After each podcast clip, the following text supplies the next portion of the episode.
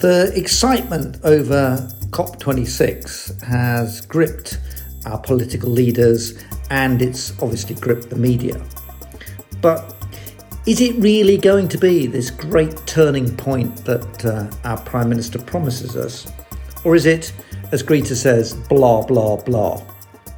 Well, if success at COP26 is measured by the way in which the PR goes, it will be a triumph for the Prime Minister. It will place the UK as global leaders, uh, and we will be told that we have turned the corner. But, you know, is this really the case? Is this what's going to happen? Or is this going to be hot air? Is this the real deal or just another one of those COPs, which by December will be in the history books along with Paris, Durban, Copenhagen, Kyoto, etc.? Well, to think about this, you have to start with getting the question right. So, what exactly are all these world leaders trying to do at Glasgow? All, I'm sure, well meaning and well intended.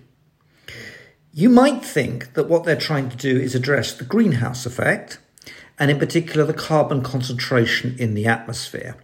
You might think that they would therefore sign up to targets which could measurably impact on that carbon concentration in the atmosphere and its increases.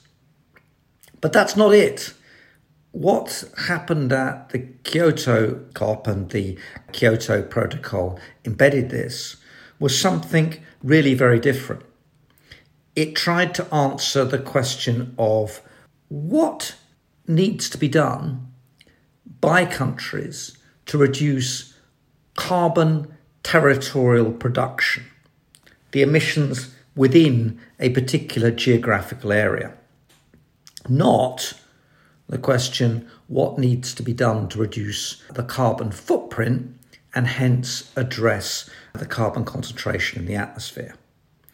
And again, you might think this is just, you know, uh, nitpicking, pedantry, and academic exploration. But in reality, it's a really big deal. Because if you look at the last 30 years of all this effort, all this moral, political capital deployed, it's been going very, very badly.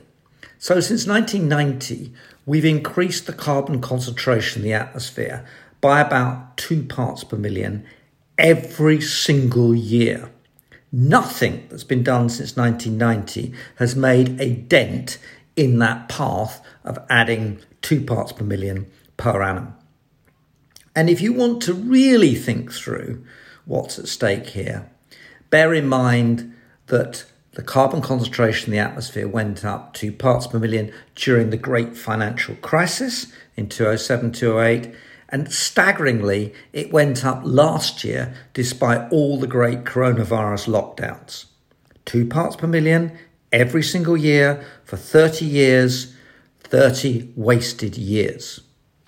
And behind that lies the big switch in where the emissions are coming from and what's backing them. So, if you look over those 30 years, the big story is clearly China. China has burst onto the world stage. It's been doubling its size, well, for quite a lot of the period, every seven years. It's now gone from being a coal exporter to being 50% of the total world coal burn and more and counting.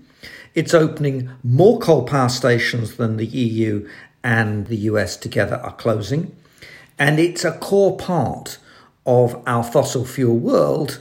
And fossil fuels make up about 80% of global energy still. Now, that great effort has been in China to industrialize, to take people out of poverty, to make a difference to the Chinese population. But it's been built like all the great transitions in the 20th century Germany, Korea, Japan, and so on. It's been based upon export orientated, energy intensive goods. A lot of that stuff in China and quite a bit of that 30% almost of total global emissions is stuff for us. And of course, we pride ourselves on being this fantastically successful country, the UK, that's driven down carbon territorial production. But, you know, we've been deindustrializing like Europe, and we and the Europeans and the US are primary markets for those export orientated goods from China. You know, fertilizers, aluminium, steel, cement, petrochemicals, and so on.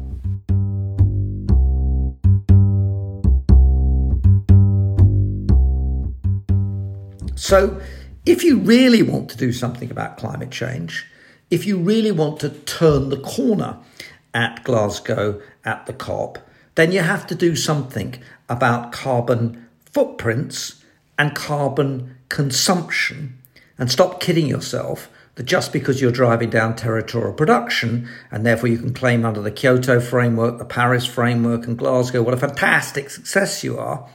Instead of making those sort of claims, you have to face the reality that it's that consumption of carbon, it's imports as well as domestic production, and all of that stuff is for you and me. It's us as individuals ultimately for which the economy functions. It's our consumption, our pollution, and we as the polluters should pay the consequences. And we need to act now. At Glasgow, we'll hear a lot about targets in 235, a lot more about 250 and 260. But all of this is far too late. You know, the world can't stand China not peaking its carbon emissions by 2030, by which time, at current growth rates, it'll be twice its current economic size. And we can't wait 40 years for China and Saudi Arabia and others to get to carbon neutrality, whatever that means. These are convenient dates in the future, long beyond the time when our current political leaders will be out of office Many of them be dead by 250, and almost all of them, if not all of them, by 260. It's all too late. What we need to do is get on with the job now, not promise to get on with the job in the future, though that's valuable in its own right. Choose the right targets and get on with confronting the polluters with the cost of their pollution. And that really needs two things, that would, which would really be turning the corner. It requires a carbon price implicitly or explicitly, to be paid on all the carbon we consume. And that means not just domestically, but internationally. It should apply domestically to agriculture, transport, heating, and energy on the same basis. Doesn't matter which and where carbon uh, emissions are reduced. And it should apply to imports on the same basis as domestic production. It's no good closing down the UK uh, agricultural beef sector and importing the stuff from cleared rainforests in Brazil. That won't do. We have to address these issues. So we need to get serious, recognize it's consumption that's the problem, and that we are as consumers, the ultimate polluters. We have to recognize that our consumption is unsustainable, and therefore we have to get on a sustainable consumption and growth path, and that means paying the price of carbon. And of course, if we do this, we will genuinely no longer be causing climate change. Under our current net zero target, we will still be causing climate change as long as we're importing stuff that's got embedded carbon pollution. So we have to get onto that carbon polluter pays territory. Painful. Politicians don't want you to know that, but it's part and parcel of what needs to be done. And then we can form a coalition of the willing, of those countries who genuinely, unilaterally no longer want to cause climate change, which is our moral duty, by the way, and we should do it. That's crucial. Bottom up coalition of the willing. But in addition, we've got to help the developed countries to transform in a low carbon way. And they rightly say, you know, we put most of the carbon up in the atmosphere and we've industrialized, why should we deprive them of the benefits of those higher standard of living and that industrialization too? And you know, a hundred billion dollars a year might sound a lot, but it isn't. You know, we probably spent 300 billion on coronavirus in this country. And of course, it all assumes that people are going to cough up and they haven't done to date for previous promises. And if you look at the behaviour of politicians and electorates, you know, this is a country which has cut its overseas aid from 0.7 to 0.5% of GDP uh, because it's better spent at home. That's a long way from what needs to be done to address a global problem of global emissions, and emissions anywhere are just as dangerous and just as important as emissions anywhere else.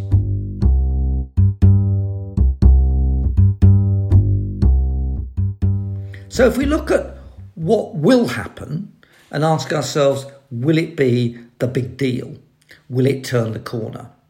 Personally, I doubt it. I wish I was wrong. I really do want this to turn the corner, but I'm not convinced it's going to. And if we think through what the consequences of cakeism, boosterism, boasterism of telling people that they're going to succeed in decarbonisation and not face any costs, uh, we're going to postpone action into the indefinite future. You can see that's what's going to happen. And of course, people aren't stupid. Next time you get your electricity and gas bill in April, with the next big increase following the one you've had so far, ask yourself is this really caused by the fact that we haven't got out of fossil fuel fast enough and we're buying too much gas? Or is it because we just didn't think through what was involved in dealing with intermittent wind and what backup we would require as part of our net zero transition? Tell the truth. Tell people it's probably going to be expensive, but it's right and proper we should do so. Perhaps the Prime Minister should take a leaf out of uh, his hero's book, Churchill, when confronted with the need to radically transform the UK economy in the 1930s in the run up to the Second World War. He didn't say, it's great a war's coming because it's a fantastic investment opportunity to build Spitfires, develop new technologies, and so on. He told them the truth, which is that it's going to cost. But in the Churchill case, it's worth doing, it's worth defeating fascism, etc. And the similar line today would be to tell people the truth about the costs of decarbonisation, but tell them it's worth doing because three degrees is not a world we want to uh, live in, and we have a moral obligation to do our bit, unilaterally at least, towards not causing any more climate change. The risk in cakeism, boosterism, boasterism is that it genuinely is blah, blah, blah, and Greta's right. But it doesn't have to be that way, and uh, it would require a substantive change of direction, but it's one we should take. Thank you very much.